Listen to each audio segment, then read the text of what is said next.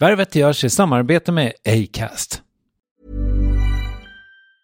Ever catch yourself eating the same flavorless dinner three days in a row? Dreaming of something better? Well, hello fresh is your guilt-free dream come true, baby. It's me, Gigi Palmer. Let's wake up those taste buds with hot, juicy pecan-crusted chicken or garlic butter shrimp scampi. Mm. Hello Fresh.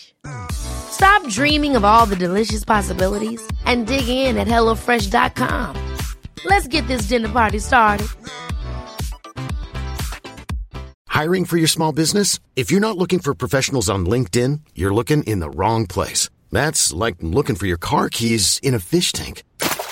LinkedIn helps you hire professionals you can't find anywhere else, even those who aren't actively searching for a new job but might be open to the perfect role. In a given month, over 70% of LinkedIn users don't even visit other leading job sites. So start looking in the right place. With LinkedIn, you can hire professionals like a professional. Post your free job on linkedin.com slash achieve today. Värvet sponsras av SAS Eurobonus och SAS Eurobonus Mastercard. Och det här är ett budskap som jag tänker kan vara bra för den som antingen gillar guldkant på till exempel tillvaron eller för den som gillar att slå två flugor i en smäll. Om jag tittar på vad jag gör av med under en dag så är det typ 85% mat. Kanske tar jag en kaffe ute och relativt ofta unnar jag mig en lunch men framförallt så handlar jag middagskäk och det blir nästan alltid ungefär 327 kronor. Och jag är förvisso med i alla mataffärers kundklubbar så jag får väl något slags luddig poäng på mina köp, men får jag poäng på allt, överallt? Jag får ju inte det och det är dumt, för visst, Eurobonus kan användas till resor, lounger och uppgraderingar, men otroligt mycket mer, som att bo på något av de 250 000 anslutna hotellen som finns att välja mellan. Perfekt om man vill ha en staycation med sin partner eller så. Få poäng på allt överallt och det börjar på SAS Eurobonus Mastercard.se. SAS Eurobonus Mastercard.se. Tack SAS Eurobonus och SAS Eurobonus Mastercard.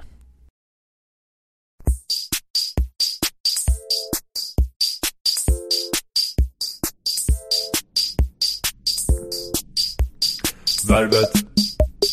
Värvet. Värvet. Värvet. Värvet. Värvet. Värvet. Värvet. Hej och välkomna till Värvet avsnitt 20. Gäst idag är Claes Ålund. Och man kan väl säga att han är demonproducent. Han har jobbat med Usher, Britney och Robin och så vidare. Och så är han egen artist med Teddy Bears. Eh, jag pratade lite om intervjun om att jag snöar in på låtar och det är ju så med Claes att många av de låtar som jag har snöat in på under årens lopp är hans på ett eller annat sätt. Och det är väldigt härligt att han är här på det viset, eller var här. En sån där låt som jag har snöat in på är Linda Sundblads Lose You som Claes har skrivit med bland andra Alexander Kronlund. Och jag ringde Alexander Kronlund för att göra lite typ research inför Claes Åhlund-intervjun. Och så visade det sig att eh, de har inte bara skrivit den här låten ihop. De har också känt varandra i typ 25 år. Och det var roligt. Eh, för att jag träffade Alexander hemma hos Filip och Jenny Hammar i vintras. Och ja, eh, han förekommer helt enkelt i intervjun. Det är därför jag nämner hans namn nu. Eh, ett tag in i intervjun också så nämner Claes att han har några levande idoler kvar. Och så missar jag att ställa den följdfrågan. Men då har jag skärpt till mig här och gjort min hemläxa. och Skickade ett sms till honom och frågade om vilka han syftade på. Och här kommer den listan. Daft Punk, Robert Fripp, Kraftwerk, Ronnie James Dio, Black Sabbath, Eddie Van Halen, Yngve Malmsten. Han har skrivit det på svenska. Yngve Malmsten. Simon Garfunkel och Prince. Så, eh, där hade ni den listan. Nu kör vi. Varsågoda. Claes Åhlund, bandad i Värvet-studion i Vällingby.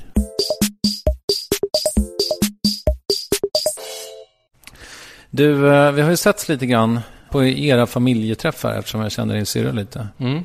Framförallt gör Malin det. Mm. Ni verkar vara en så jävla härlig familj. Är ni det? Du, du, du har ju aldrig varit med i någon annan familj kanske? Eh, jag älskar min familj. Jag tycker ja. de är för det mesta väldigt härliga. Ja. Är du från Bagarmossen? Mm. Uppväxt i Bagarmossen. Bodde mm. mina första 18 år där. Är det där dina föräldrar bor? Mm. Är det samma hus liksom? Jag bodde i en lägenhet på Byhälsvägen först. Och sen eh, bodde vi i ett radhus. Gör, gör du mycket intervjuer? Eller ger du många intervjuer?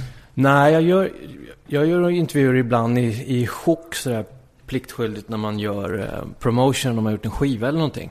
Ja. Men annars så brukar inte jag göra intervjuer. Men Gillar du det eller? Alltså jag tycker om att ha samtal med folk. Och det är spännande om samtalet handlar om, handlar om någonting som man bryr sig väldigt mycket om, nämligen sig själv. Däremot brukar intervjuer vara... De brukar vara jävligt krystade. Och de är ju liksom någon sorts så promotion-syfte och... ehm, oftast ganska opassionerat genomfört från bägge inblandade om man träffar någon från Aftonbladet och, och har gjort sin sjunde intervju i rad eller någonting. Så det är inte alltid så lyckade förutsättningar. För jag har fått för mig att eh, du kan vara liksom sträng mot journalister. Jaha, jag är, jag är ganska snäll. Ja. Jag kallar mig inte gärna för journalist heller. Nej. Det här är ju något annat. Det här är Mm. mer en hobbyverksamhet. Eh, I vilken jag får träffa människor som jag är fascinerad av Mm. på ett eller annat sätt. Eh, vi, vi såg sist, då hade du varit i, kommer du ihåg det? När vi såg sist. Nej, inte precis. Då ska jag berätta det. Mm. Vi sågs på en restaurang eh, i Venice som hette Ja, Three Doors Down. Nej, det hette den inte. Third Corner, Third Street Six, Corner. six Mm. Jo, men nu kommer jag ihåg Mafia. det. Ja. Ja. De hade en jättegod hamburgare som åt. Som hette Mm. Pretzelburger. Mm. Åt du den? Tror jag hann äta allt de hade på menyn. Ja, okej. För ni bodde precis Ja, vi var där i tre månader. Du, eh, förlåt. Eh, ofokuserat. Eh, du kom från söderförort och gick på Södra Latin. Visste du redan då att du ville jobba med musik liksom? Ja, jag tror jag, tror jag hade en sån, sån här som... Min dotter är fem år. Och hon har liksom än så länge ett helt ohämmat självförtroende såklart. Eftersom det är ingen som liksom sätter henne på plats i onödan och håller på och talar om vad hon kan och inte kan göra. Och jag hade också ett sånt eh, länge. Och sen så var det en, en grej som jag tror många så här idrottsmän och musiker har varit liksom med om. Som är att först är man bäst i klassen på någonting. Och sen kanske man är bäst i skolan. Och då börjar man tro att man, att man verkligen har någonting. Liksom. Man ser inte att det finns 200 andra skolor bara i söderort som, där det finns någon som är duktig på gitarr. Liksom. Utan det känns som en stor gåva som jag besatt där. Och sen så sakta men säkert så liksom... Vadå, var du bäst i plugget på, i söderort på gitarr? Säger Nej, det var det. Jag, jag menar att jag var bäst i min skola. Och Ja, det, det är liksom inte så... det? Hur Det mäter man det? som, det kändes som... Två gubbar möts vid the crossroads så spelar de så snabbt de kan. Och så räknar man hur många toner okej. de spelar. Den som spelade flest toner och också med känsla vinner. Ja. Nej, men det finns väl någon sorts så här, i, I idrott så har man ju, då vinner man ju matcher och har rekord. Och det, var, de, det fanns faktiskt rock-SM innan, innan Idol kom. Så att Mm. man kunde tävla i musik. Och vi kom långt i rock-SM och det känns som att så här, fan, vi, vi har verkligen någonting. Det här är något jävligt mäktigt. Och de Hur gammal är du då? 13. Okej, så jävla pass. Åkte till eh, andra fritidsgårdar och, spelade konserter. Så här, man spelade fem låtar och vi käkade så här, vi snodde koffeintabletter och käkade svinmycket koffeintabletter innan gigen för det skulle kännas som att vi knarkade. Så höll vi på. Sen så sökte jag till Södra Latin. Och då kom man liksom till den där andra grejen som jag tror att många idrottsmän och musiker känner igen. Att man helt plötsligt liksom går in, möter en vägg av folk som är otroligt mycket mer begåvade än man själv. Mm. Och som dessutom har, eh, har ännu bättre förspänt än en själv. Och som kan, antingen så kan det bli en utmaning eller så kan det bli en knäck för självförtroendet. Det var spännande i och för sig. Jag gillade det också. Vilket blev det då? Eh, Det blev en knäck för självförtroendet och en utmaning. Och sen så, men också skitmycket inspiration. Man lärde sig massa av att och hamna bland alla de där utvalda fantastiska människorna. Eh, Och sen så... ehm, Jag spelade i band, hårdrocksband mycket. Eh, Och sen så kom jag till eh, Södra, Latin och där var undervisningsformen var jazz. Och eh, jag är- jag gillade inte jazz alls, förstod inte jazz och kom liksom helt offside helt plötsligt. Men jag övade på att spela snabbt på min gitarr och gillade Yngwie Malmsteen och... Eh, Redan då? Precis, jag lyssnade på Yngves sommarpratarprogram. Och hans liv var nog ungefär hur jag tänkte mig att mitt liv skulle bli när jag var 13. Ehm, nu blev det inte så. Jag har inte lyssnat på hans... Eh... Nej, men det, det, det som händer i hans liv är att han vid ett givet tillfälle bäst i världen på att spela gitarr och att upp, världen upptäcker det och han reser ut i världen och hyllas som det nya underbarnet, spelar i band, superknarkar, får pengar, köper bilar och gifter sig med en fotomodell och bor i Los Angeles. Mm. Flyttar sen till Miami. Så det, det var ungefär nog vad jag hade för bild av mitt liv också. Så blev li, nästan så lite annorlunda. Vad va, va är det du inte har checkat av på den listan då? Eh, nej, men det är så mycket på den listan. Min lista är helt annorlunda. Men det var, Okay. jag, jag hade liksom... Jag tänker mig... jag- Mitt liv blev mycket mer liksom ett vuxet liv. Jag tänker mig att hans, hans liv blev ett rockstjärneliv. Och rockstjärneliv och fotbollsspelarliv till exempel verkar ju vara besläktade på det sättet att de liksom inte riktigt kommer ut i vuxenvärlden fullt ut. Alltså om du, du kan ju leva hela livet som eh, fotbollsspelare eller rockstjärna och ha folk som sköter om allt åt dig och liksom assistenter och, och så går du till din träning och åker i din Ferrari till ditt hus och liksom man behöver inte få så mycket kontakt med verkligheten. Men du, eh, för dig är det inte så. Du har eh, tacklat det hela lite mer. Nej, jag har ju liksom, jag har ju barn och dagis och lägenhet i Kärrtorp och... Men du, eh, fan, har du haft något riktigt jobb någon gång? Mm. Jag har jobbat på bensinstation och jag jobbade ganska länge med studies, som studiecirkelledare och spelade musik tillsammans med förståndshandikappade runt om på olika sådana dagcenter i Stockholm. Och jag har jobbat på parkförvaltningen och lite sådana här ungdomsjobb liksom. Bensinstation. Men gans, ganska tidigt. Just det, jag har visst haft ett Jag glömde bort typ halva mitt liv. Ja, jag har haft ett riktigt jobb. Jag har varit regissör ju. Jag har fan spelat in reklamfilmer och musikvideos och gjort tv-program. Jag har, afasi, vad heter det? Heter det afasi när man glömmer bort halva sitt liv? Mm, kanske. Mm. Du, jag ska bara eh, kolla så att vi hörs. Fan vad man hör sig själv bra nu. Ja, det Det här här var känns ju bra. underbart. Mm. Är det så här det ska vara? Ja, nu ska det vara så här. Ja. Låt... Eh, ja. Tack. Ja, om inte annat så kanske, om, om inte den bästa innehållsmässigt så kanske det blir den hittills bästa hifi. Ja, herregud ja.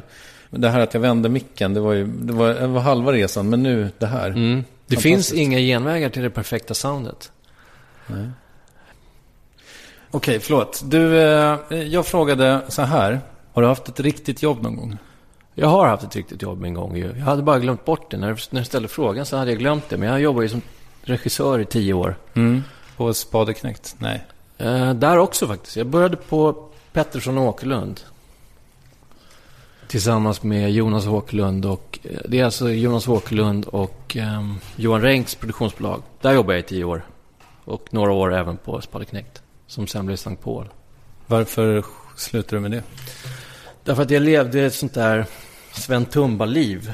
Som, ett Sven Tumba-liv är när man är både med i bandylaget och fotbollslaget. Han var ju det. Eller han var med i f- bandylag, fotbollslaget och hockeylaget eller någonting. Kanske. Jag trodde att det funkade att vara både regissör och musikproducent samtidigt. Men det är extremt tidskrävande båda två. Och ehm, barnsligt tror jag att man ska kunna göra båda eftersom man måste fokusera otroligt mycket bara på att bli regissör eller på att bli producent. Och då tog jag beslutet att efter tio års, vad jag i min inre monolog kallar för tumbaliv, eh, lägga regisserandet lite grann på hyllan. Ja, Av flera skäl. Ett, ett skäl var att eh, det kändes som att eh, det var svårare att säga att om tio år ska jag börja göra musik igen. Men det kändes rimligare att tänka sig att det finns en chans att jag regisserar igen om ett tag. Musiken känns mer som att man var tvungen att liksom, vad heter det, dansa medan man är unger. När man blir gammal så blir man så tunger. Mm. Den anledningen. Och sen så tyckte jag att det var ganska skönt efter att ha jobbat. Båda yrkena är ju liksom att man är kreativ ledare för kollektivt skapande. Bara det att när man gör det som regissör, då kan det vara liksom arbetsgrupper på 30 personer. Och kommittéer och, och liksom så otroligt mycket folk som kommer att tycka och tänka. Och när man gör musik så är det en lite mindre arbetsgrupp. Det finns ju, det är ju fortfarande kommittéer och liksom... Nu för tiden är det, är det ibland säkert lika mycket folk inblandat och sådär. Men det var bara, det kändes skönt att göra musikgrejen Mm. fullt ut. Hur kom det sig att du halkade in på reklamfilm då? Jag var dels ganska sent utvecklad i mitt liv med att ligga med, eller att liksom vara tillsammans med och ligga med tjejer. Jag kom inte igång med det förrän i gymnasiet typ. Plus en. Ja. Ja. Eh, Så jag hade otroligt mycket tid för mig själv och mina kompisar där vi liksom dels höll på med musik, repade extremt mycket. Gjorde så här, jag spelade i symfonirockband och repade liksom. Var det det som hette Bröd? Ja, exakt. Precis. Väldigt bra namn tycker jag. Tack. Så jag spenderade jättemycket tid med, med sånt. Och sen även liksom hade en sån här fyrkanals portabandspelare och höll på och gjorde liksom musik och... Eh, och sen så hade jag också... Höll jag på med, med Super 8-kamera. Och gjorde så här stop motion animationer och liksom små filmsnuttar. Och sen så sakta men säkert så liksom fick vi skivkontrakt och ehm, det blev dags att göra musikvideos. Då blev det naturligt efter ett tag att börja liksom, men vad fan, göra dem själv. Det är jävligt kul att göra musikvideos till sig själv. Det är jävligt kul att göra musikvideos till låtar som man verkligen gillar med med andra band. Och det är svinkul att jobba med polare och sånt där och hålla på liksom på det här grilla sättet. Och jag tror att det här är preskriberat. Jag vet inte vad preskriptionstiden för det här är ändå milda brottet, men som ändå kanske är så symptomatiskt för hur min musikvideoproduktion blev mot slutet. Jag skulle göra en video till ett band som heter Salt. Ehm, de hade en svinbra låt och vi fick liksom jävligt mycket pengar från Island i Amerika för att göra videon.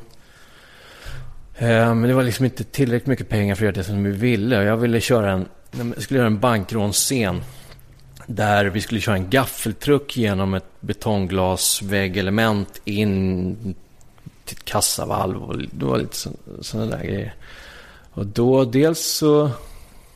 Jag, jag ringde till... Jag man har bett alla sina polare om tjänster 20 gånger om. Så till slut så går det liksom inte att säga så här. Skyrra, kan vi få låna din bil eller kan vi få vara i ditt hus? Liksom tredje, fjärde gången så börjar alla tröttna. Så man har liksom dels... De där öppningarna har sinat. Så då när vi ville ha tag på betongglas. Så ringde jag runt till olika, företag och berättade om att vi kommer filma det här betongglaset. Otroligt liksom elegant, ljussatt och så här. Och ni kommer få, ni får tillgång till råmaterialet. Och vi, vi kommer inte mura det här utan vi kommer bara ställa upp dem. Så ni får tillbaks betongglaset när vi är färdiga och så där. Och så får ni tillgång till materialet. Är, är ni med på den uppgörelsen? Och det var flera som inte alls var intresserade och anade säkert ugglor. Men sen så fick vi kontakt med några som var med på det. Och så körde vi gaffeltruck genom det och slängde det i en container efteråt. Och jag hörde aldrig av mig till det där företaget igen. Så det blev liksom fler och fler brinnande broar och, och, och det känns bara som att liksom, jag tjänar inte så mycket pengar på det ens. Utan alla pengar gick åt till att hålla på med det. Då frågade jag eh, Johan Renck som jag kände om jag fick börja regissera reklamfilm hos hans produktionsbolag istället. Och lämnade över liksom ansvar och, och produktion och sånt där till folk som kunde det och som var ärliga och schyssta och inte ställde till det för sig. Mm. Och det, var, det, var, det känns mycket tryggare och bättre. Jag har eh, jobbat i eh, nästan, eller större delen av mitt vuxna liv med re- reklam. Och så Mm. har jag slutat med det därför att jag tyckte att eh, det var så urholkande att alltid kompromissa så himla mycket.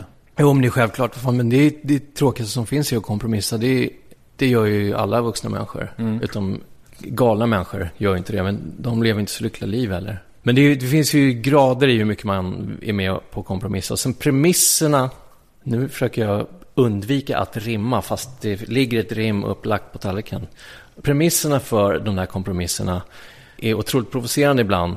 När det liksom inte bygger på bästa idén eller sämsta idén eller så här, utan att det blir så godtyckligt som det kan bli ibland i, i reklam. Så det, det är nog många som jobbar med det som är frustrerade över.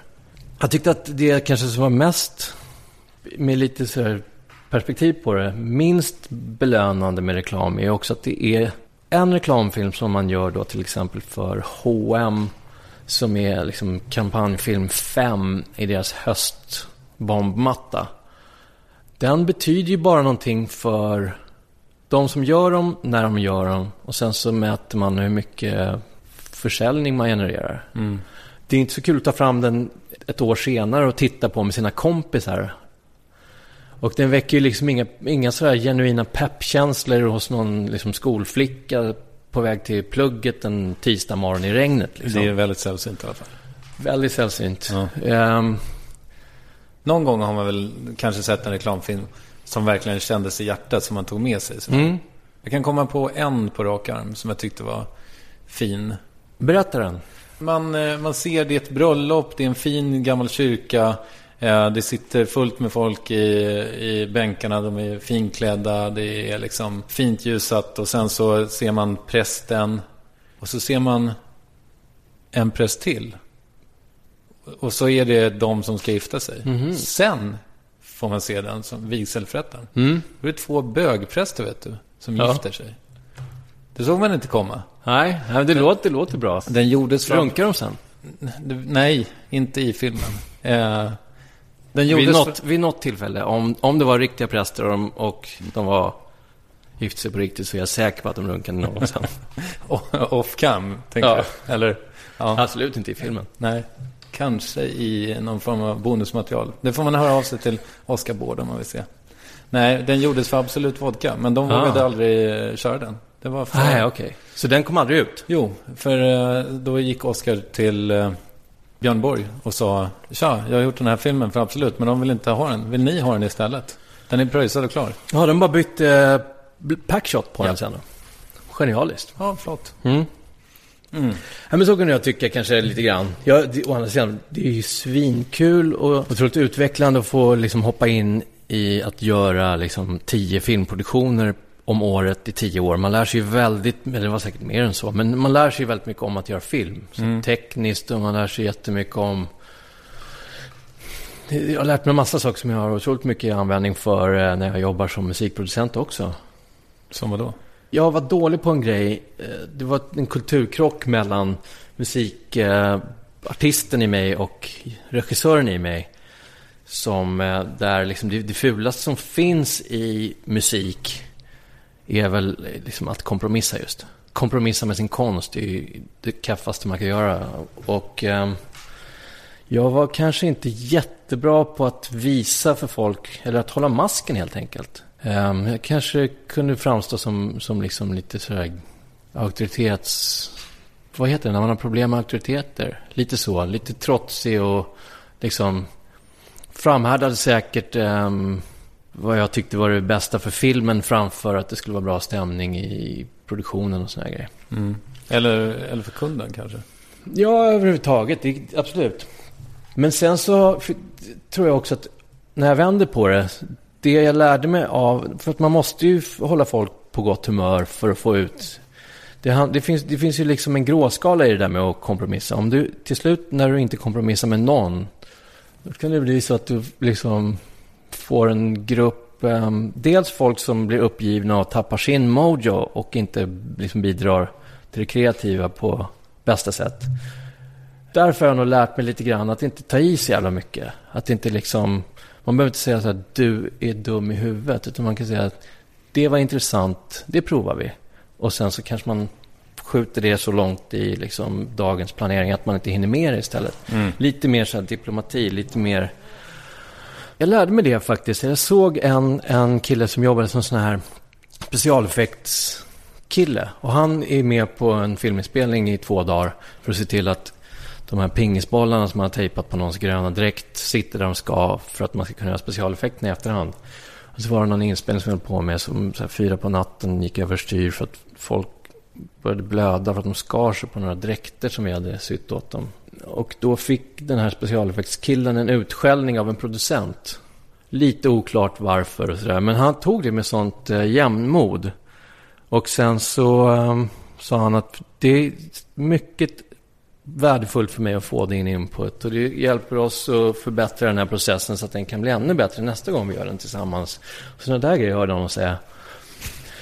Och sen när producenten liksom lite så här förvirrad gick därifrån så, så vände han sig om och så sa han These are not the droids you're looking for som är då den här Jedi Mind Trick-referensen. Och då tyckte jag att det där var ju jävligt snyggt gjort. Vad bra, så där ska jag försöka göra i framtiden mer. Um, så jag försöker, försöker vara lite liksom, mildare och bli bättre på, på att kompromissa med folk. Och inte vara så här konfrontationssökande hela tiden. Och inte kalla folk för dumhuvuden hela tiden. Nej. Det kan jag rekommendera många att prova. Och, inte göra? Ja, men försök minimera mängden med människor som du slentrianmässigt förolämpar omkring dig. Mm. Så blir livet lättare. Jag tror ju kanske att så här, bröderna Ålund har ha- liksom, jag har ju uppfattats som dryga i många år, kanske. Ja, vad fan, det där är, det där är väl kanske ett, ett helt eget kapitel tycker jag. Ja. Att vara bröderna Ålund. Är hur det då är för vår bror Johannes Ålund som är bröderna Ålunds brorsa. Eh, vi är ju Eller två, syrran. vi är ju, t- ja precis, bröderna Ålunds syrra. Mm. Eh, vi är ju två individer som är på olika sätt. Men sen så, vad fan, vad tror, vi var ju liksom, vi var ju 20 år gamla och spelade i ett punkband. Eh, så att ja, vi var, vi var extremt dryga. Och det är ju en, det är en person liksom. Men det var ingenting jag har skrivit ner eller så. Det var bara... Nej, men jag, jag, du tror, jag tror jag är rätt. Men sen så, jag tycker dryg är ju liksom inget bra, det är inget, det är inget bra redskap att vara dryg. Det, det kan funka för rockband just. Det, det är ju två grejer med det. det. det. Jag tror det kan vara användbart kanske att ha ett rykte om det som dryg. För då är det ju liksom som att du var ju inte alls dryg. Du behöver inte ens vara supervänlig. Utan du kan bara inte vara dryg så är du redan på plus. Mm. På det sättet. Så att om du på något sätt kan få ett rykte om det att vara dryg. Så kanske du kan använda den för det. Men sen är det också det där att vara dryg är ju liksom anledningen att jag var bra på att vara dryg. Var ju för att eh, jag, jag, jag var en ung vuxen som alldeles nyss hade varit tonåring. Det är ju väldigt effektfullt och, och liksom funkar bra i en tonåringsmiljö att vara så här dryg. Mm. Det är ett skitbra sätt att liksom ta sig ur konflikter och sådär. Och, och man bråkar liksom mycket mer. Och man bråkar mycket mer utan ansvar för att man efter bråket ska kunna typ funka ihop efteråt och sånt där. Så då funkar det liksom. På en fritidsgård funkar det att vara dryg. Mm. Och unga människor tycker också att, dryg, att dryga människor är häftiga på ett annat sätt än vad vuxna människor tycker. Jag kan ha, jag kan ha liksom en, som en så här kadens, en ton i mitt språk fortfarande som är dryg. Eller som är bara någon, någon rest av det där dryga liksom. Alltså jag har pratat på det sättet säkert i så många år så att det finns en liten doft av det kvar ibland när jag inte tänker mig för.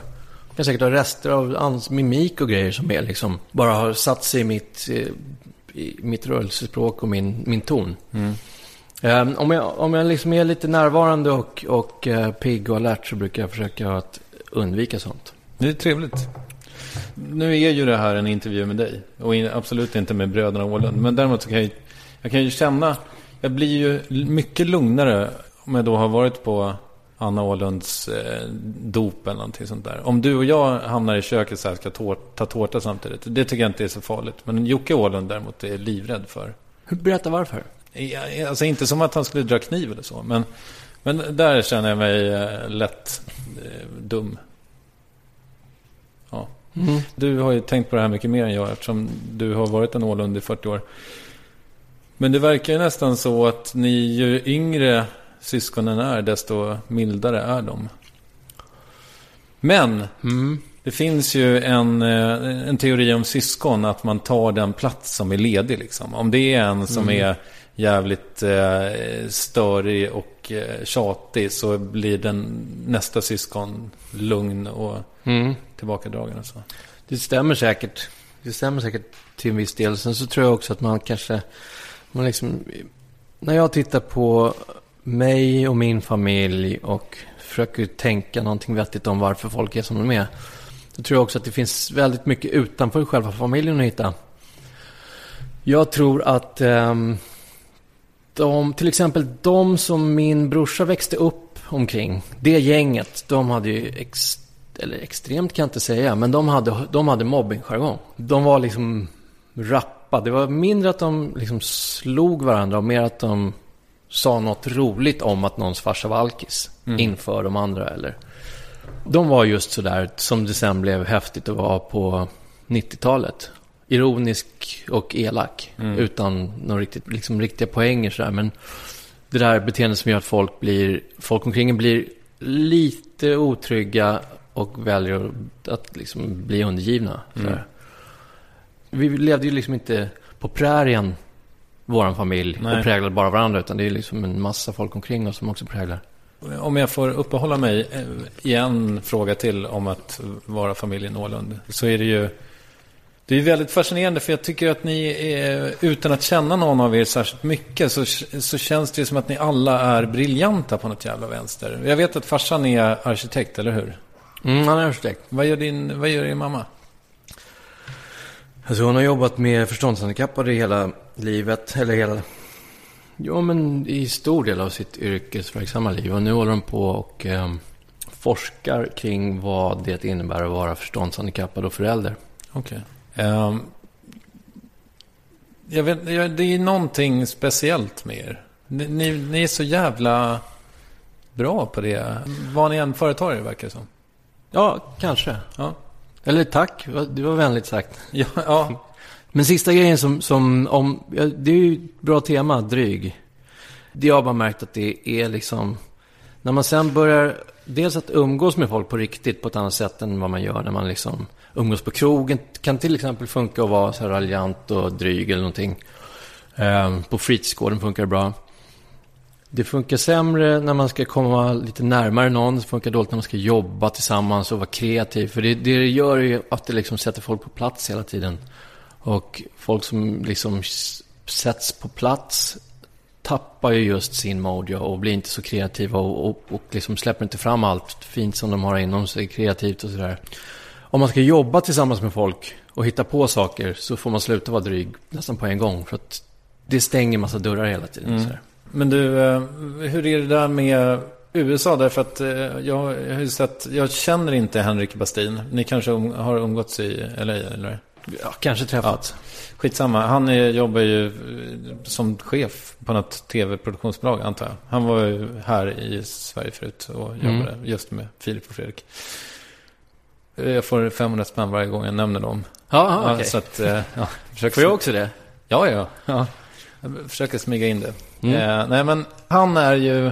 Han har ju blivit amerikansk chef nu. Mm. Och det, det verkar gå ut väldigt mycket på, och det här är, är hörsägen, förlåt Henrik. Men att han så här, eh, skäller ut folk väldigt mycket i telefonen så här. Mm. Hur är det? Jag antar att det är ett mer hierarkiskt system även i musikbranschen kanske. Eh, förhoppningsvis har man, har man liksom dels olika roller inom en person, men sen delar man upp sig på advokat och manager och producent och artist och sådär. I kommunikationen mellan producent och artist funkar det superdåligt med utskällningar. Säg en artist, Ska jag säga en Ja. artist? vilken som helst. Kent. Det är ett band ju. Ja, det måste vara en eh, människa. Pink. Ja, jag tänker ja, tänk Pink. Om jag träffar Pink och så har vi ett, ett möte och så säger vi att vi ska sitta i ett rum och jobba. Då kommer det vara hon, en teknikergubbe och jag. Om jag skäller ut henne då, då blir hon ledsen och går därifrån. Och sen ringer hon inte mer, så, så blir det inget mer. Nej. Samma sak om man sitter med en, låtskrivare och så föreslår den ett larvigt rim på någonting som man håller på att skriva. Om jag liksom skäller ut den, eller om man, om man har liksom sådana här buffliga beteenden, då blir folk liksom, då blir de ledsna. Ja. Men det, det funkar ju inte i, i den miljön. Däremot tror jag att min manager säkert skäller ut folk. Och jag kan ju bråka med folk utanför det där kreativa rummet som är ganska ömtåligt. Och då, där kan man ju vara dryg ibland. Det kan ju till och med vara roligt och effektivt där. När jag pratade med Alex eh, Kronlund. Eh, han är ju eh, väldigt eh, avundsjuk på dig för eh, att du är så bra på ljud. Hur blir man så bra på ljud? Jag blir väldigt glad att han säger det. Tack. Jag tror att om man ska bli bra på någonting så måste man verkligen gilla det på riktigt genuint. Och jag har lyssnat alltid mycket på musik i hörlurar och sånt där och liksom gillat just hur det låter om saker. Det är något, det är något abstrakt, um, ointellektuellt med det som jag gillar. Jag har tusentals bastrummor Ja, som du har på eh, Men små en ljud, hårddisk. ljudfiler med liksom bastrummor som jag kan spela genom samplers. Om, om en dag när jag känner mig lite svag och behöver liksom göra någonting eh, tröstrikt så kan jag på samma sätt som man kanske tar fram en stickning och sätter sig liksom i en kofta och lägger en katt i knät så kan jag sitta och sortera mina trumljud. Mm. Kan jag till exempel eh, lägga upp bastrummor efter vilken ton den har. Och sortera alla ass i en mapp så att jag kommer åt dem lätt och sådana saker. Aha, shit. Jag, jag förstår det ju rent intellektuellt, men jag visste inte att en bastrumma har en ton. Alla har inte det, men, men en 808 till exempel. Kan vi inte göra en grej nu som de gör i Filip och Fredrik? Jo. Fast nu får du göra det istället för Sigge. Okej. Klipp in en 808 här.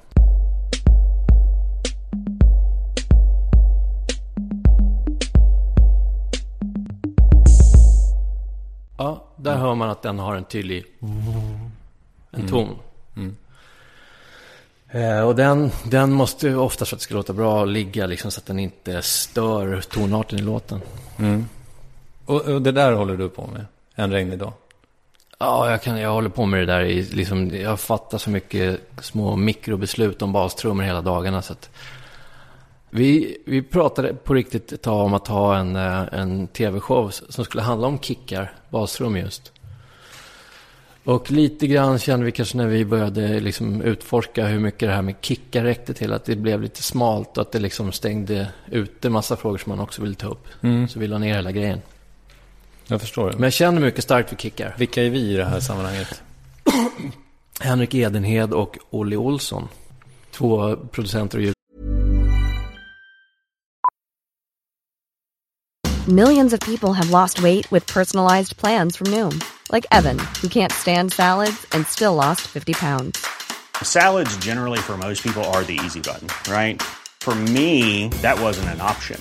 I never really was a salad guy. That's just not who I am. But Noom worked for me.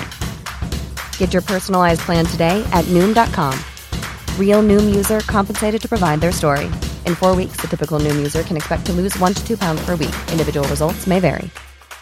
A lot can happen in three years, like a chatbot may be your new best friend. But what won't change? Needing health insurance. United Healthcare Tri Term Medical Plans, underwritten by Golden Rule Insurance Company, offer flexible, budget friendly coverage that lasts nearly three years in some states. Learn more at uh1.com. It's that time of the year. Your vacation is coming up.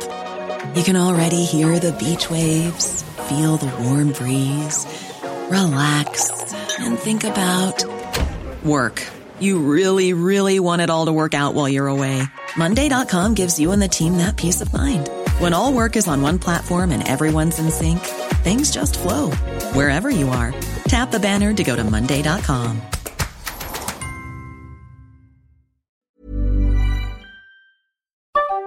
Yes, ny sponsor. Värvet presenteras i samarbete med Svea Bank. Och jag menar inte att ta ner stämningen, men dessvärre är ju lågkonjunkturen här, vilket innebär att de flesta branscher har det tufft och också väldigt många privatpersoner. Jag vet själv vad det är att ha en trasslig privatekonomi. Det var struligt i många år för mig och låg ofta post i hallen med trista logotyper i ena hörnet och jag hade också i flera års tid ett helt gäng betalningsanmärkningar. Och tyvärr är det nog många som har det svårt att få ihop till räkningarna just nu, som har hamnat i ekonomiskt trubbel. Och det är här Svea Bank kan kliva in med något som kallas skuldfinansiering. Där löser de skulder hos inkasso och till Kronofogden och till och med om Kronofogden vill sälja ditt boende har Svea Bank möjlighet att hjälpa till. I den här tjänsten får du en personlig handläggare som gör en grundlig genomgång av din ekonomiska situation. De tar kontakt med dina kreditgivare och när ett lån beviljats löser de dina skulder åt dig och samlar dem i ett enda lån med en avbetalningsplan som din ekonomi klarar av. För om du har hamnat i klister, du är inte ensam och kanske kan det här hjälpa dig. På svea.com skuldfinans kan du läsa mer. Tack Sveabank. Tekniker som jag har jobbat med. Jag förstår. Hittar du, hittar du något vackert i all musik så att säga? Nej, det finns, det finns mycket musik som är helt hopplös tycker jag. Jag, jag liksom kastar inte ut hela genrer och sådär. Nej. Jag fortsätter att referera till mitt korta samtal med Alex Kronlund. Mm, Men eh, jag testade en teori på honom. Mm. Ja, och det är att man lite grann kan höra när du har skrivit en låt på att hooken är dumbra nästan. Den är så enkel så att en apa kan liksom eh, begripa den och därför älska den. Ja, jag, jag tycker ofta att det är något ädelt och rakt i när man hittar liksom det enklaste sättet att ta sig från A till B eller uttrycka någonting. Och sen så tror jag på, det, det är väl lite grann besläktat när man skriver låtar eller när man skriver tal eller manus och andra sådana här grejer som har liksom, det finns ju liksom, det finns ju regler i retorik som finns av en anledning. De är oftast, de regler som jag har läst och förstått är ju för att göra det tydligt och för att den som lyssnar ska förstå dig. Och samma sak är ju liksom med så här manusregler, är ju att det ska vara begripligt och funka på en gång. Liksom. Och så är det lite grann tycker jag med när man gör musik och skriver melodier och texter att, att om man förenklar och liksom renodlar och förädlar så är det fler som fattar. Jag har ju spelat symfonirock också. Jag spelar ju, vi spelar ju så här 40 minuters låtar och udda taktarter och grejer. Och gjorde det otroligt ehm, avancerat, tyckte jag. Eh, ofta om man krånglar till det för mycket så är man långt borta från den ädlaste formen av någonting. Liksom. Som ekvationer eller liksom vitt ljus i prismor. Om, om det blir liksom för geggigt så har man inte riktigt löst det, kan jag känna. Nej. Var det det som eh, fick symfonirocken på fall kanske? Det kanske det som gjorde att jag lämnade symfonirocken bakom mig. Och eh, gick direkt på någon form av punk som är dess motsats eller? Ja, fast det var ju för sig mäckig punk. Okej. En låt som jag hade var ju väldigt enkel. Den hette Let's Go.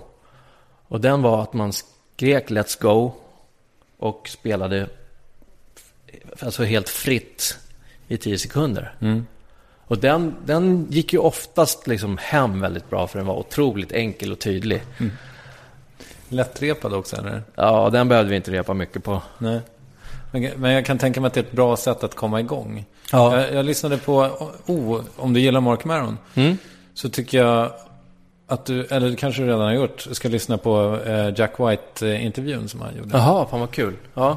Den är, den är väldigt, den kanske bara är typ två veckor gammal. Han eh, berättade att eh, han nu när han har gått solo, eller han gör en soloskiva för första gången på länge, eller kanske någonsin. Så eh, tar han in, eh, tog han in nya band hela tiden. Eh, och började med att spela covers för, och sätt, liksom, för att man skulle lära känna varandra. Det var ett väldigt bra sätt tydligen. Har du några sådana knep med dina, vad säger man? Artister säger man.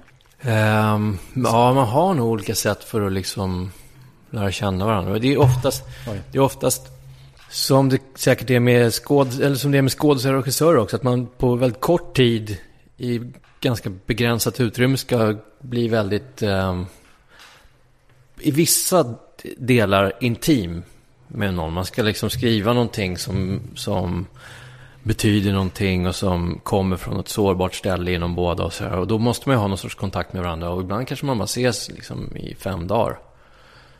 Man får hitta genvägar till att få kontakt med folk. Liksom. Musik är ju ett väldigt bra sätt att få kontakt med varandra. Jag var, jag var ute på en polares land och där var det en massa barn som, som eh, jag inte fick någon kontakt med alls. För de bara sprang omkring och, och ehm, höll på med en boll och det var inget band mellan oss på något sätt. Sen så tog jag upp en gitarr och satt och spelade. Och sen då blev de lite nyfikna. Då spelade jag Lille Katt. Och då var ju helt plötsligt, var vi, blev vi, fick vi jättemycket gemenskap. Och sjöng den tillsammans. Och liksom, det blev ett starkt band mellan oss så här, ett tag. Som nästan är liksom, utan att ta i för mycket, så är det något religiöst i det där. Att, att liksom, den där bron mellan människor finns tillgänglig när som helst. Det, det fin- jag kan inte komma på en enda grej som jag skulle kunna ropa till alla de där fem barnen som skulle fått samma effekt. Nej. Kanske... Gratis glass. Nej. Nej, då skulle inte vi... De skulle vilja bara ha glassen. Då skulle de inte få någon kontakt med mig. Tror jag. Får sätta fast glassen på din kropp. Ja, kanske om jag hade kunnat typ eh, Joe Labero kan säkert få något liknande. Så Magi har nog något sådär liknande också. Men det är något så här, o- inte intellektuellt sätt att få kontakt med folk. Jag träffade Joe Labero när jag jobbade med Filip och Fredrik. Mm. Kaching. Eh, hur, hur lyssnar du på musik? Kan jag fråga så? Jag tror att det ska till, liksom, jag lyssnar så mycket på musik, så att det ska till jävligt, något väldigt speciellt för att jag ska hitta tillbaks till liksom, mitt barnsliga sätt att lyssna på musik. Mm. Fredrik Wikingsson från Mm. Filip och Fredrik. Han eh, berättade att Per Gessle... Blir det där 250 spänn då? Nej, nej, jag, jag fick in. Aha, Ja. Ja, just det. Snyggt. Ehm, han berättade att eh, Per Gessle går runt Djurgården och lyssnar på en ny skiva varje dag. Ja. På Spotify, antar jag. Jag, jag säger det här med all respekt för Per Gessle, men det låter lite som att pliktskyldigt runka en gång varje dag. Ja, men ibland, ibland kan jag till exempel, eh, bara för sakens skull, kolla vad, vad är det som ligger topp 10 på Billboard? Och så lyssnar jag på det. Då kan jag lyssna oftast väldigt liksom oengagerat och eh, utan hjärta, men ändå liksom försöka få ut något av det. Och sen så, vid andra tillfällen så eh, kan man ju liksom hitta någonting fantastiskt och, och bli sådär barnsligt eh, uppsugen i någonting. Är det ofta du stöter på en, låt som du önskar att du hade skrivit själv? Jag vet inte, inte just önskar att jag hade skrivit den själv. Nej. Men jag är ju alltid, på, det är det finaste, eh, något av det finaste som finns för mig att hitta är ju en riktigt bra låt. Och därför ehm, håller jag alltid på och liksom vaskar efter sånt sådär.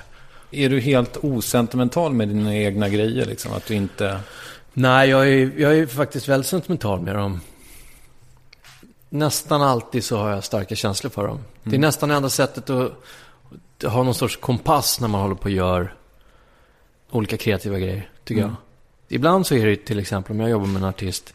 Det är inte alltid så att jag, när jag hör liksom namnet, tycker att det är det häftigaste jag kan tänka mig. Det, det finns ju inte så, det finns väl kanske fem, sex, sju, åtta artister som, som jag fortfarande har så här idoldyrkan av. Men och så då kanske till exempel om jag ska jobba med en artist så sätter jag mig och liksom sätter mig in i deras verk och då finns det för det mesta liksom man märker att det finns hjärta i vad de gör också. Man ska bara hit, liksom förstå det och lyssna uppmärksamt efter det. Och då kan jag sitta och lyssna, liksom, lyssna igenom någons katalog av, liksom för, av respekt för den. Om man ska skriva låtar ihop eller jobba ihop så lyssna på vad den har gjort tidigare. Får jag fråga om ett exempel då? Du har skrivit en låt till Bo Kaspers va? Eller fler? Nej, men så här skulle jag säga. Jag har, jag har varit med och producerat en låt tillsammans med dem. Okej. Det var inte jag som, som ensam skrev låten. Jag hade mycket att göra med hur den kom ut. Men det var ju ett, ett av de där kreativa kollektiven. Men var det, ett- det var inte var det ett beställningsjobb eller hur, hur funkade det då? Bo Kasper, eh, Bo, han Bo Kasper ringde mig. Ja. Ehm, nej men, vi sågs och eh, jobbade ihop i min studio och var ute i någons eh, hemstudio i deras hus. Höll på med den här låten fram och tillbaka. Vi höll på med en annan låt också som inte blev, som inte blev med på skivan i den versionen. Eller som vi aldrig gjorde färdigt tror jag. Men ofta när man är producent så är det ju som att man blir liksom en vad heter det, temporär medlem i bandet. Så jag blev väl som, som en av dem. De är fyra eller de fem. Jag var en i det Ja. där gänget som liksom stod och hade synpunkter och bidrog med idéer för att det skulle bli något. Liksom. Okej. Kan, kan jag ställa den här frågan? Mm. Vilken låt är du mest stolt över? Det där varierar hela tiden. Jag tror att det är som andra människor lyssnar på musik. Liksom. Man, olika, olika låtar har olika temperament. Det, det jag oftast blir mest stolt över hänger ihop med mitt dåliga musikaliska minne. Att jag kan höra en låt och sen så är det någonting som jag gillar med den. Så kommer jag på efter ett tag att det är jag som har gjort den. Mm. Och då den här känslan av att, liksom att då måste jag ha genuint gillat den för vad den var. Och då brukar jag bli stolt och gilla den låten mest just då. När man har gjort en låt och den liksom springer omkring ute i världen och lever sitt eget liv. Det, då blir man väldigt stolt över den låten. Det är nog som att se sitt barn göra mål på knattefotboll eller någonting. Man blir lite varm och tycker att det är fint att de, att de liksom finns utanför en själv. Mm. Det, eh, jag, jag har ju uppehållit mig enligt vissa lyssnare kanske för mycket vid bekräftelsebehov och sådär. Mm. Hur är du med den, liksom, med bekräftelsefixarna? Eh, jag älskar att få bekräftelse. Och jag tycker att det är otroligt kul ibland när man har till exempel en låt som ligger på listor. För det är ju något så här realtids feedback-system. På samma sätt som det nog, ja det finns ju listor för podcasts också. Mm. Ja, herregud. Jag, den, jag och Maron delar ju det, att vi kollar ja precis. Ja, men det, det, hela är ju, tiden. det är ju skitkul att göra såklart. Och Jag så ligger, älskar- jag ligger femma nu, vilket är väldigt irriterande. För i eh, iPhone så får man, ser man bara de fyra översta. Aha. Jag hoppas att jag kan hjälpa dig. Jag hoppas att den här rafflande podcasten puttar upp dig till fyra eller trea ja, ja. Andra, andra plats ska du nog kunna jobba upp till. Ja. Det är, så, Ehm, så exklusivt. Ja, det är det faktiskt. Mm. Jo, jo, men och sen så jag älskar också att få priser och få nomineringar.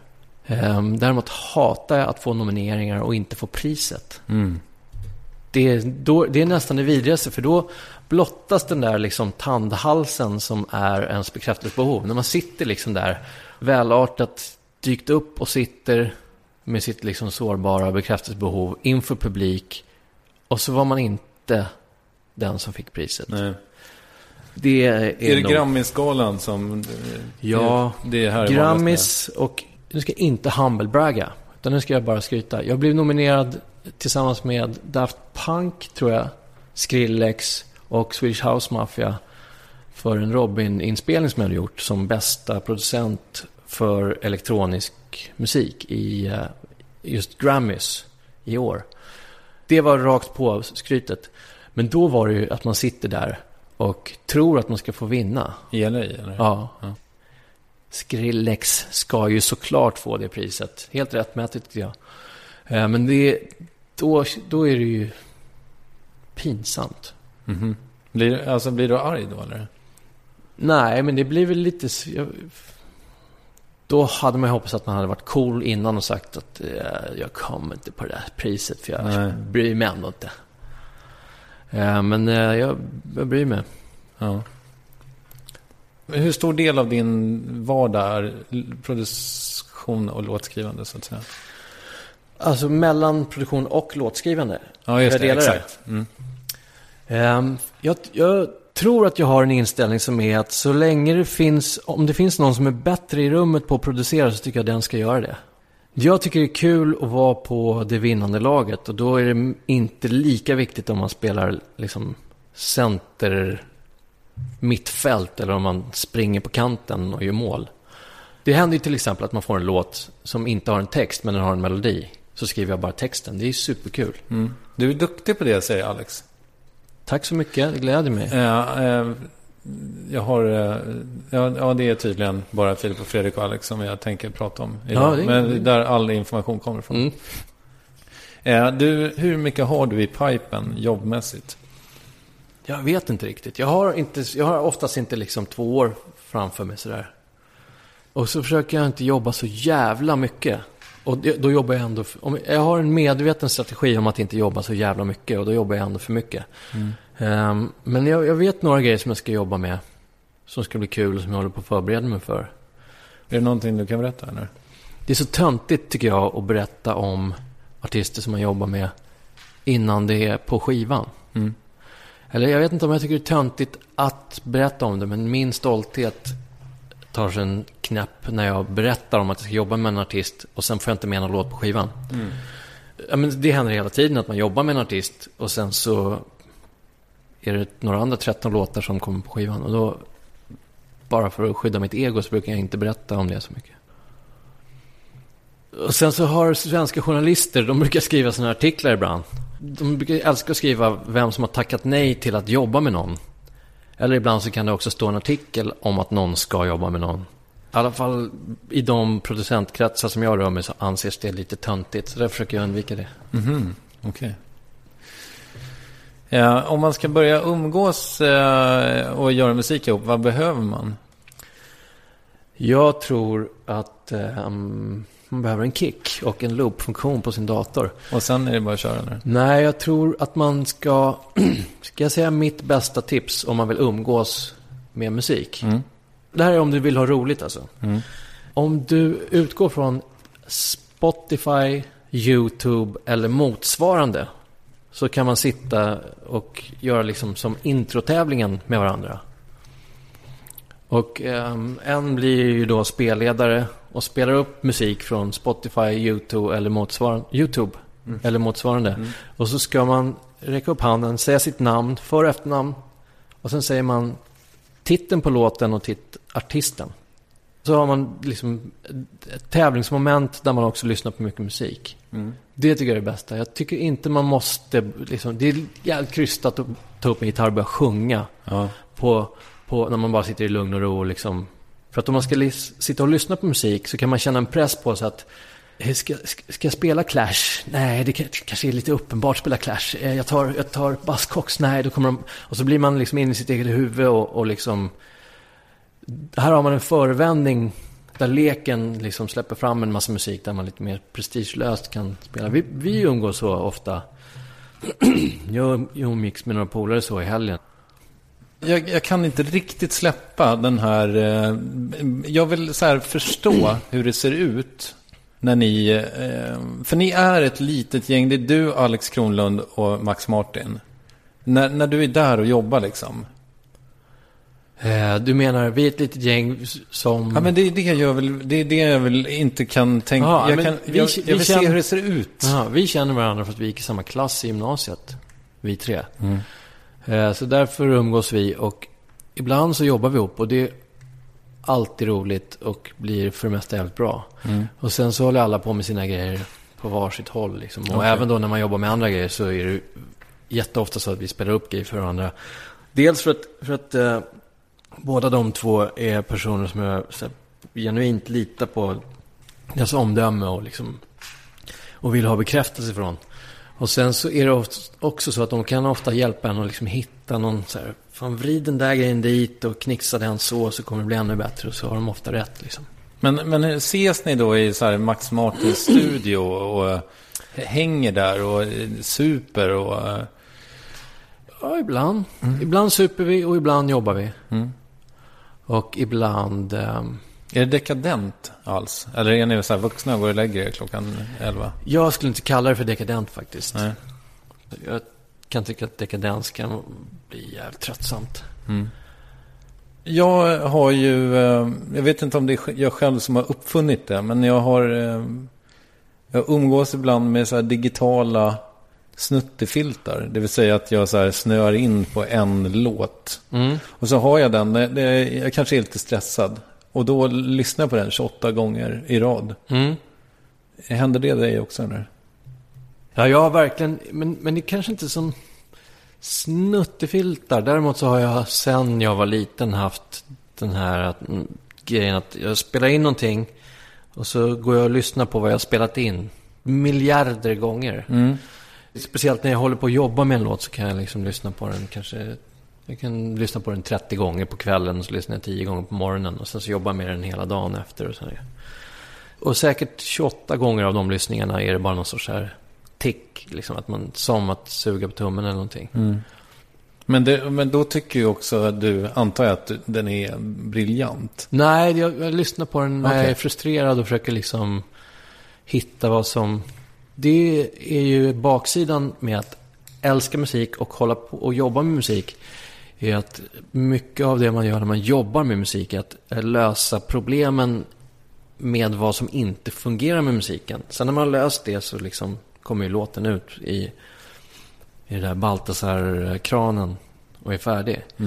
Jag vet inte om det här är förtal, men jag älskar historien. Det är inte för att illustrera vad det inte är för typ av lyssnande. En polare som spelade med Thomas Ledin berättar att han vid ett tillfälle vände sig om mellan låtarna till sig själv. Liksom gick in i sig själv sådär. När man liksom knyter nävarna och blundar och liksom går ner på knä för att någonting är så mäktigt. Och så sa han så här. Vilka jävla låtar, vilka jävla låtar till sig själv om sina egna låtar. Och det är ett fantastiskt tillstånd och jag undrar alla som får vara i det, vare sig om det är låtar eller böcker de skriver eller mat de lagar eller någonting. I det tillståndet vill man ju alltid vara. Men det är inte idétillstånd som jag lyssnar så här maniskt 30 gånger, utan då är det mer så här, min jävla idiot, vad är det jag inte har liksom löst än? okej. Så. Jag fattar. Mm. Jag lyssnar bokstavligen på musik 10 timmar i sträck varje dag. Och då när jag liksom sen är, är färdig med det så tycker jag att det kan vara jävligt befriande att kolla på tv-serier och kolla på film. Och sen har jag hittat en annan grej som är att jag lyssnar på stand-up. Ja, vad kul. Ja. Och även podcaster är grymma. Mm. Ehm, men stand-up gillar jag att lyssna på. För det är, det är lite samma längd. Ofta så här två, tre minuters chock liksom. Just det. Och sätter jag den på random. Vad har du för ena i din random-lista? En som är ganska rolig som jag lyssnar på nu heter Dan Levy. Det är en annan som heter Amy Schumer. Det är bra för dig också att lyssna på amerikaner, antar jag. Är du helt eh, fri i din engelska? Nej, jag, det är jag absolut inte. Ditt jobb måste ju bygga jättemycket på att du är... Alltså om man ska ge regi till någon som sjunger dåligt. Det måste vara ganska mycket så här nyans... eh, Ja, det är, det är ju ofta någonting som man får göra till en liksom lustig grej som man garvar åt tillsammans. Är ju hur nästan alla jänkare som man jobbar med, eller engelsmän, de noterar att, att, jag, att man får så här otroligt korrekt språk. Det blir ingen slang, nästan aldrig några svordomar, utan det är liksom, så jag är, mitt, min engelska är helt hämmad på det sättet. Jag pratar som en rektor. Men det är nästan så att jag får liksom överdriva det till, till en rolig grej. För att jag, kan, jag kan ju inte börja snacka cool ungdomsslang på amerikanska, för det kan ju inte jag. Jag tycker det är roligt med humor, jag tycker det är kul med komedi. Jag ska, det kanske finns massa svenska stand-up som har gjort grymma skivor som jag också kommer hitta snart. Men jag gillar att det, att det är så koncentrerat och de har jobbat så hårt och mycket med att få till de här små skämten. Och de har lidit så mycket för det liksom. Så det är lite um, stärkande för moralen att lyssna på någon annan som sliter sådär hårt med någonting. När stod du på scen senast? Eh, vi står ju på scenen allt som oftast med Teddy Bears. Bara för några månader sedan säkert. För, för när jag frågade dig om bekräftelse så tog du inte upp scengrejen. Alltså vi har ju ställt till det för oss lite grann med Teddy för vi har ju masker på huvudet. Dels så är det ju ingen som ens vet att det är jag bakom den här masken. Och sen är det också det att jag ser inte särskilt mycket i masken. Och hör bara det jag hör i såna här in-ears. Alltså som öronsnäckor där jag hör musiken. Och ibland kan det till och med vara så att det inte finns tillräckligt med kanaler på mixerbordet så att det inte finns en mick som man kan ha till publiken. Och då är det liksom som en sån här feberdröm där det är helt tyst mellan låtarna. Och jag inte har någon som helst kontakt med publiken. Och du bara hör din egen andning typ, eller? Ja, det kan vara lite sån här djup, djuphavsdykarstämning inne i den där björnmasken ibland. Ja. För- Är, är det värt det då? Just för min upplevelse så är det mycket hämmande. Men sen så slutresultatet är i, i evigheten viktigare för mig än min upplevelse. Ja, fast det väger väldigt jämnt sådär. Men just nu så är jag inte, älskar jag inte att stå på sten. Men det är för att vi har den jävla björnhjälmen på huvudet. Alltså jag tycker ju, samtidigt så är det ju värt det varenda gång som jag ska göra en fotografering och jag slipper ha en stylist och någon som ska sminka mig till exempel. Man får ta det onda med det goda. Lika liksom jublande glad som jag kan vara över min, den framgång som jag har uppnått ändå i det som jag har kämpat med hela mitt liv. Så finns det något av den där, jag, jag identifierar mig inte alls med den gråtande clownen. Däremot identifierar jag mig väldigt mycket med de här trollkarlarna i, um, vad heter den där filmen med, spoiler alert säger jag nu, två tvillingtrollkarlar som fightas med... eh, Prestige. Man, prestige, exakt. Det där med att liksom, för att få ägna sig åt magi så måste man ta koll på glädjen med att liksom förtjust titta på hur någon sågar sitt huvud. Man sitter liksom bara och vet att det är si och så. Det finns något av det där som ibland kan vara lite sorgligt tycker jag. Du har ingen, liksom, du skriver inte e- låtar för din egen skull och som du själv vill framföra någon gång? Jag ehm, är inte väldigt bekväm med min egen röst. Och sen så är det, jag, det händer liksom ingenting magiskt för mig när jag lyssnar på min egen röst. Det är inte det där liksom fina navelluddet som man hittar i naveln och kan titta på hur länge som helst och undra hur det kan vara så vackert. Utan för mig är det ofta så att jag tycker att låten liksom kommer till liv och börjar låta på riktigt när någon annan säger det. Jag gjorde, en, jag gjorde en hel skiva med eh, min dåvarande fru. När jag skrev saker som hon sjöng. Det var väldigt så här, terapeutiskt att få tala om för henne vad hon skulle säga. Det, var inte, det är inte ett jättesunt sätt att kommunicera inom en familj. Att, att en skriver på en lapp vad den andra ska säga för att den ska bli glad. Men det, det finns något element av att jag tycker att det låter på riktigt och klokt när någon annan säger det, men jag tror inte på det när jag själv har skrivit det. Okay. Eller när jag själv säger det. Jag tycker mycket mer om punkrocker när Iggy Pop sjunger den. Såklart. Och um, jag tycker mer om Britney Spears-versionen av Peace of Me när jag sjunger den. För jag tycker det är, det är liksom otroligt mäktigt och häftigt att få så här ikoniska röster att, att sjunga tillbaks till en, någonting som man har skrivit på ett papper och tänkt ut och spelat in. Mm. Och så har jag inte riktigt samma kick, alltså samma euforiska känsla när jag hör mig själv göra samma sak. Men har Britney hört Peace of Me med dig på sång? Ja, fan du också. Det är ju fortfarande rester kvar av det jag sjöng på i refrängen. Ja. Det är han som så här... Piece of me. Det är jag genom Ja. Jag förstår. lite processor. Jag förstår. Men, Ja. men faktiskt innan, innan Britney hörde det så hade vi... ehm, så gjorde vi en demovokal med en, med en sångerska. Okej.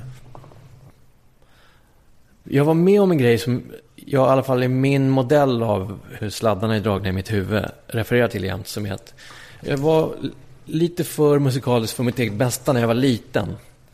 Jag eh, skulle sjunga solo på Lucia på dagis.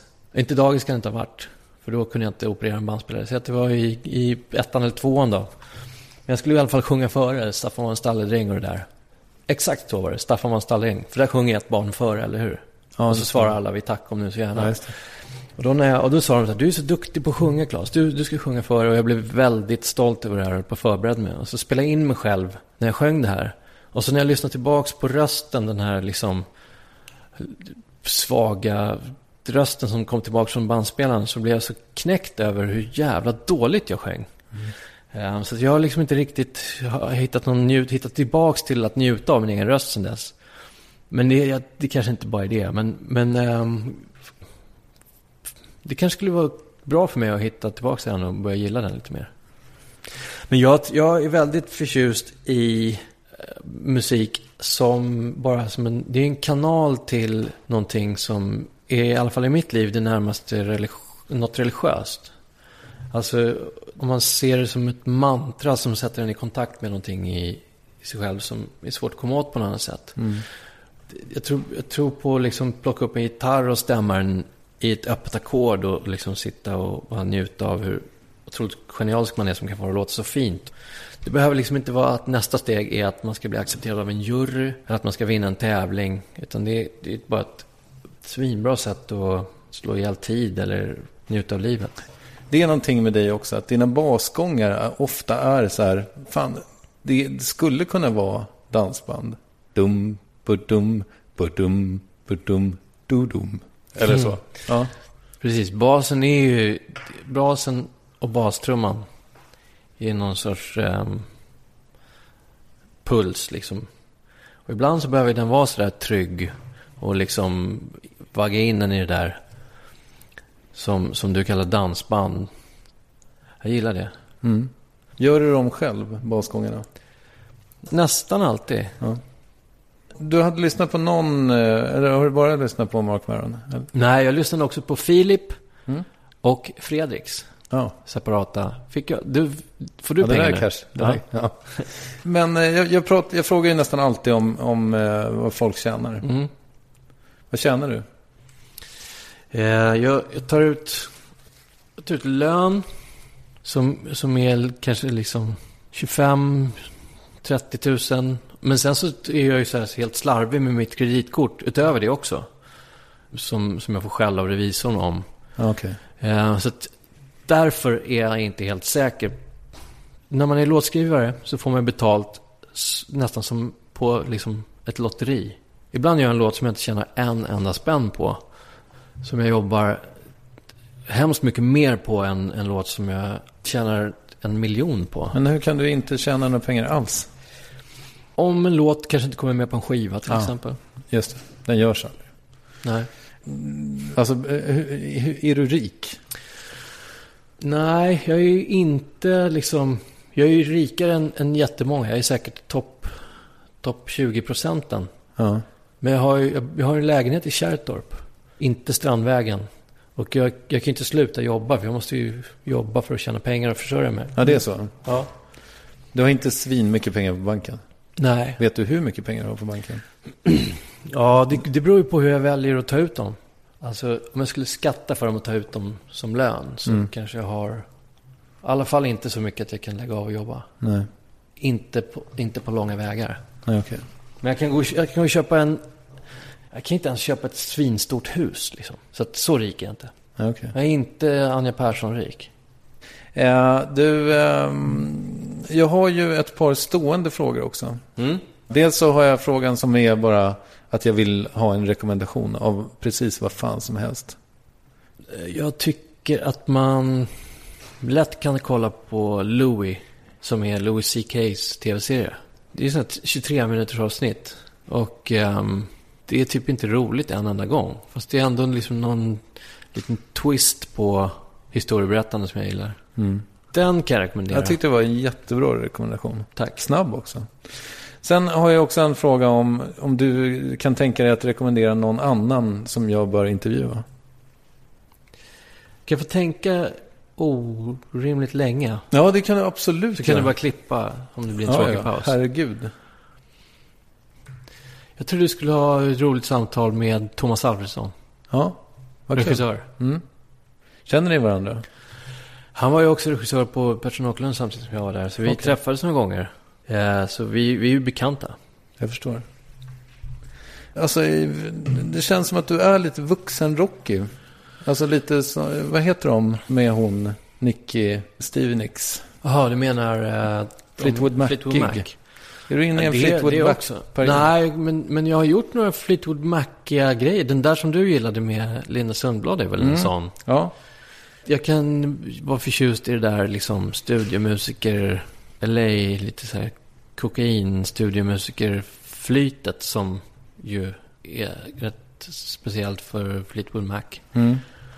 Men har du något utlopp för den, liksom, den hårda musiken som du lite grann kommer ifrån?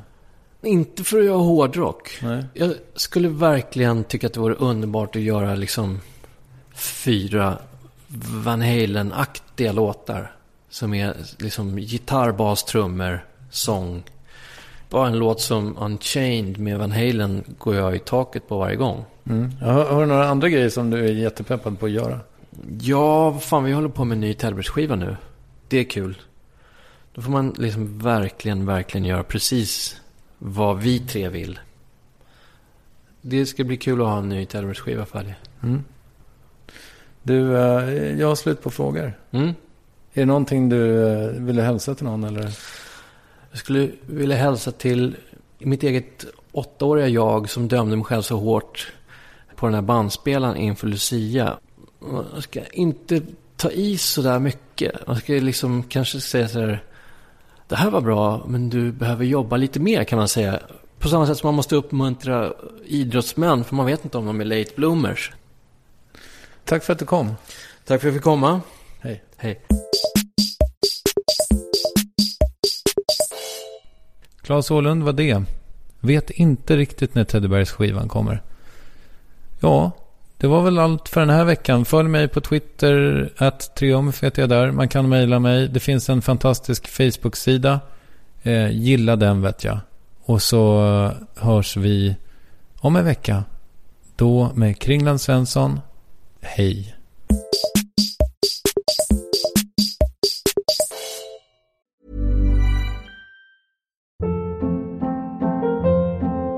Hold up. What was that? Boring. No flavor. That was as bad as those leftovers you ate all week. Kiki Palmer here, and it's time to say hello to something fresh and guilt-free. Hello Fresh. Jazz up dinner with pecan-crusted chicken or garlic butter shrimp scampi. Now that's music to my mouth. Hello Fresh. Let's get this dinner party started. Discover all the delicious possibilities at hellofresh.com.